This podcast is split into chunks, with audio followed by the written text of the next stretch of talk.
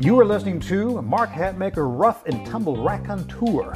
This is a grab bag of old school Western martial arts, resurrected indigenous ways, and empirical musings tinged with a heavy dose of respect, admiration, let's call it hero worship, for these hosses of yore.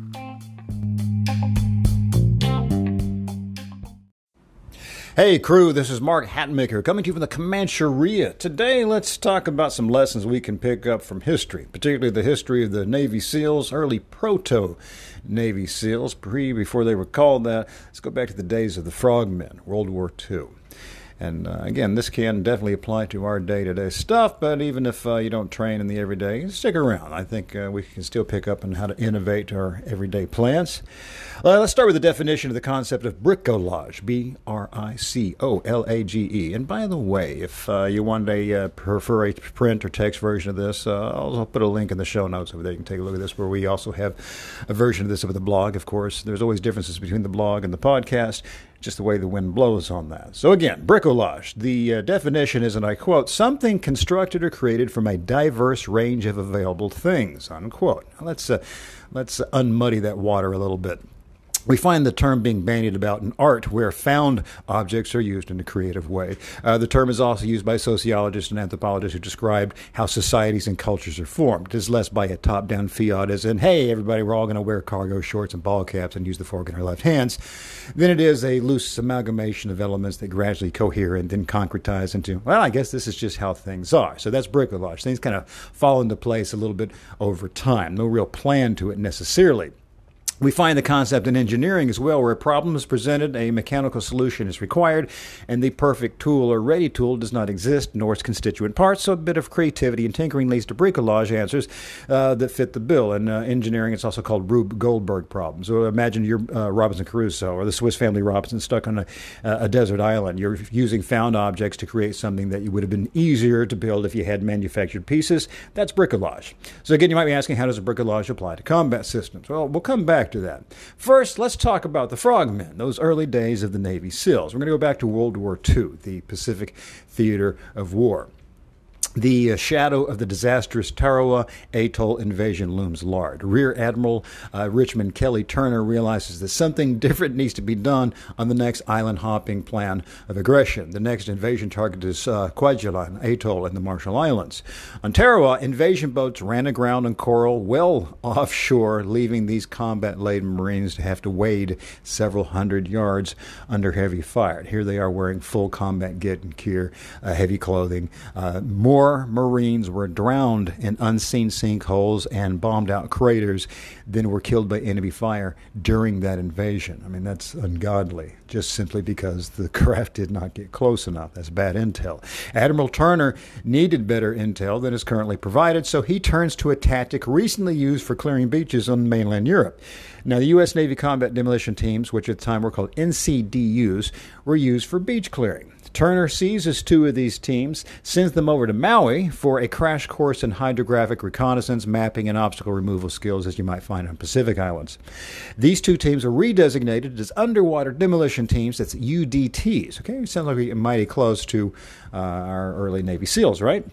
Now, back in Kwajalein Atoll, the air reconnaissance is showing that the Japanese are working on a seawall of rock uh, set in concrete with hardwood posts projecting seaward to repel Amtracs and assault boats. These are actually called abatis, and this has been around in warfare forever. You actually find this in some Native American warfare in the in the eastern woodlands, where you know trees are dropped and you, you sharpen the, the branches they're pointing towards the direction the enemy's going to come from. There's that way you could have no quick uh, horse assaults from that side. There's too much uh, barriers, a chance for impalement. Now, a sea launched reconnaissance is planned with two UDT teams. These are the newly designated uh, ones for the intel. Uh, they're going to be landed one at high tide and one at low tide. And they're going to map the area and plan where destructive charges would need to be set or what the terrain is like. So maybe they can figure out and then get these uh, these Marines landed closer and have less men, you know, dying before the actual battle begins. At this stage of UDT evolution, these frogman forerunners, these proto seals, were designated walkers. That is, they were called walkers.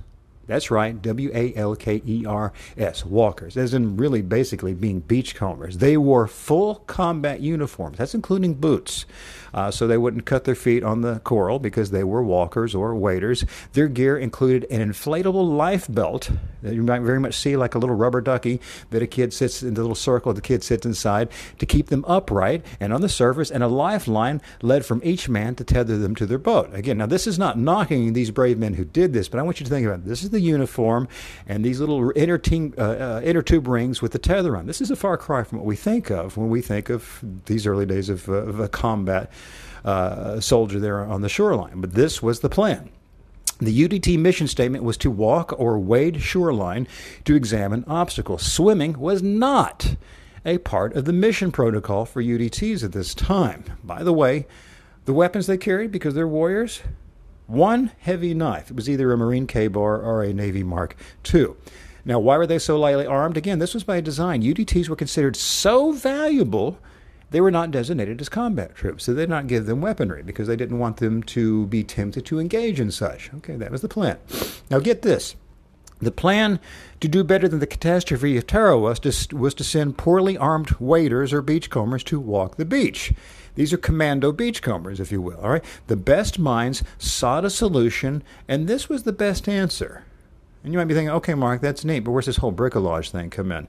All right, now two of the men, let's go back, make sure we're not really being too hard on the people who planned uh, these UDTs and telling them to walk and wait. All right, uh, you know, hindsight is twenty twenty. We can go, oh my God, how do they not know? Well, we've had decades now of seeing what you know, badass, hardcore.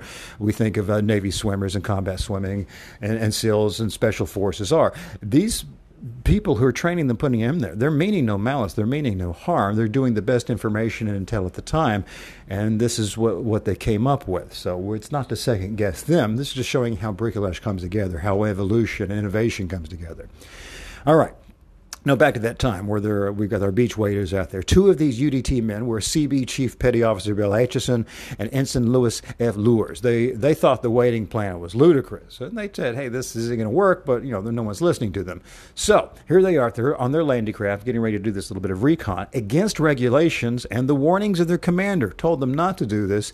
These two men stripped down and dove in to swim the beachhead. All right, these two measured water depths. They pinpointed gun emplacement, studied seawall, and the log abatis across the entire, uh, entire uh, stretch. Again, that was the uh, the concrete abutment with the uh, the uh, logs that were cemented into it. They recorded all this on waterproof slates with grease pencils that they had attached to their arms. Their swimming trip lasted an approximate 45 minutes. Took well less time than the men who were having to wade the beach in their full kit. They returned to their landing craft. Even their disapproving commander was impressed by the intelligence gathered and rushed these men directly to Admiral Turner's flagship. So, using these two rogue swimmers' information, and that's the historical record, the military record, calling them rogue swimmers, Turner to his credit, altered tactics immediately for the next landing. He used Amtracs with heavy treads and shallow drafts uh, instead of using LCVPs, which are landing craft vehicles personnel, to better roll over these uh, coral obstructions. So, what these two rogue swimmers did, they really, really helped this. The invasion was successful. Casualties were a fraction of what they were at Tarawa. Far, far, and very importantly, far less were, you know, I guess you would uh, killed in the drowning. These two so called rogue swimmers bucked their intensive training and forever changed how UDTs were utilized. And now get this 19 days after the rogue swimmers' bricolage at Kwajalein, UD teams then started swimming with goggles at uh, the next island hopping aggression, which was uh, Eniwetok. I'm probably mispronouncing that, and they reported obstacles. So I want you to think about from the time that these re- rogue swimmers were, uh, they were pulled from uh, uh, Europe, where they had waited over there. They're, they're sent over to Hawaii to train, and then uh, they're still going to wait the entire time. They get here. Two decide to buck the system. They come in with good uh, intel. Immediately, the admiral says, "This is what we need to do." And in 19 days, the next UDT team is already wearing goggles. I mean, we're not at full blown, full fledged uh, SEALs yet. That is quick innovation. That is quick ad- adaptation. Upon Admiral Turner's return to Pearl Harbor, he reported that the only way to deal with coral and underwater obstacles was to, was to send swimmers in. Gone were the day of the walkers. We're finally approaching uh, the swimmers. Now, the combat bricolage lessons for us. One, the best training may not always be right for the job at hand. I mean, no one doubts the thought that was put into the Walker program, but again, only hindsight may let us see the depth of its folly. Now, Now, let's uh, turn that arrow around here. Let's pay attention to ourselves. I mean, it's, uh, it's easy to criticize stuff. I, mean, I, don't care if we're talking political systems or someone else's lifestyle. It's far harder to do our own, but it's also the most fruitful thing you can do. We always need to be looking at our own pain. I don't care what anyone else, you shouldn't care what anybody else is doing.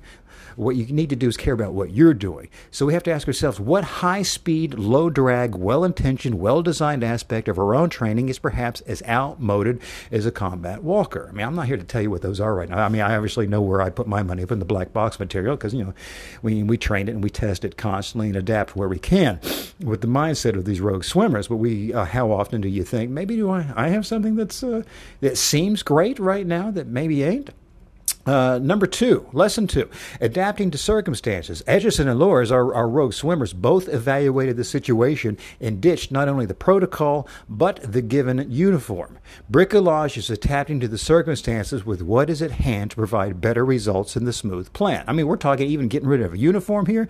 Now, we got to ask ourselves what smooth drill that we use right now might be bettered by uh, a shakeup, a reshuffling, or perhaps even a complete discarding. I mean, you got to ask yourself sometimes with uh, this uh, will my gi only training present me with the same opportunities outside of the training arena?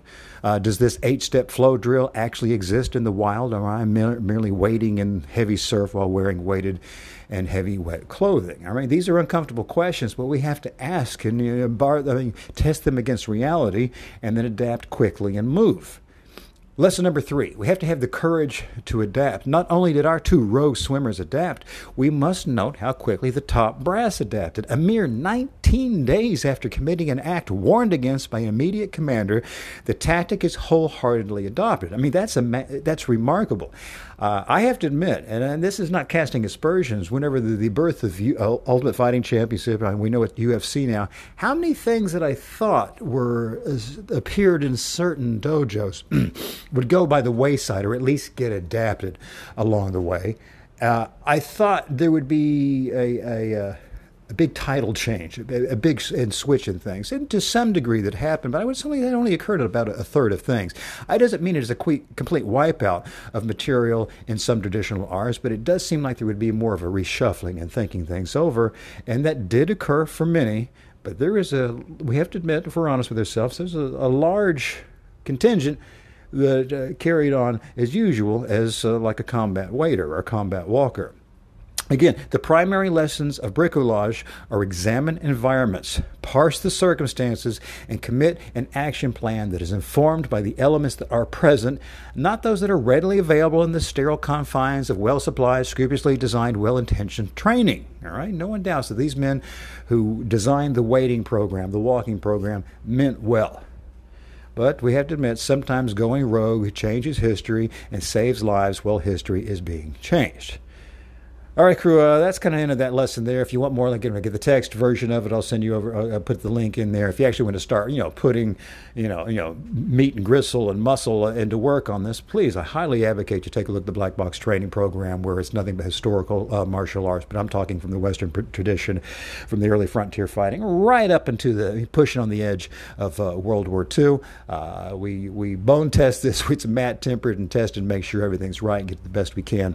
And obviously, if you like, subscribe, and share the podcast, and rate and review us. Man, does that sort of thing help. Anyway, take care of yourselves. Have a good day.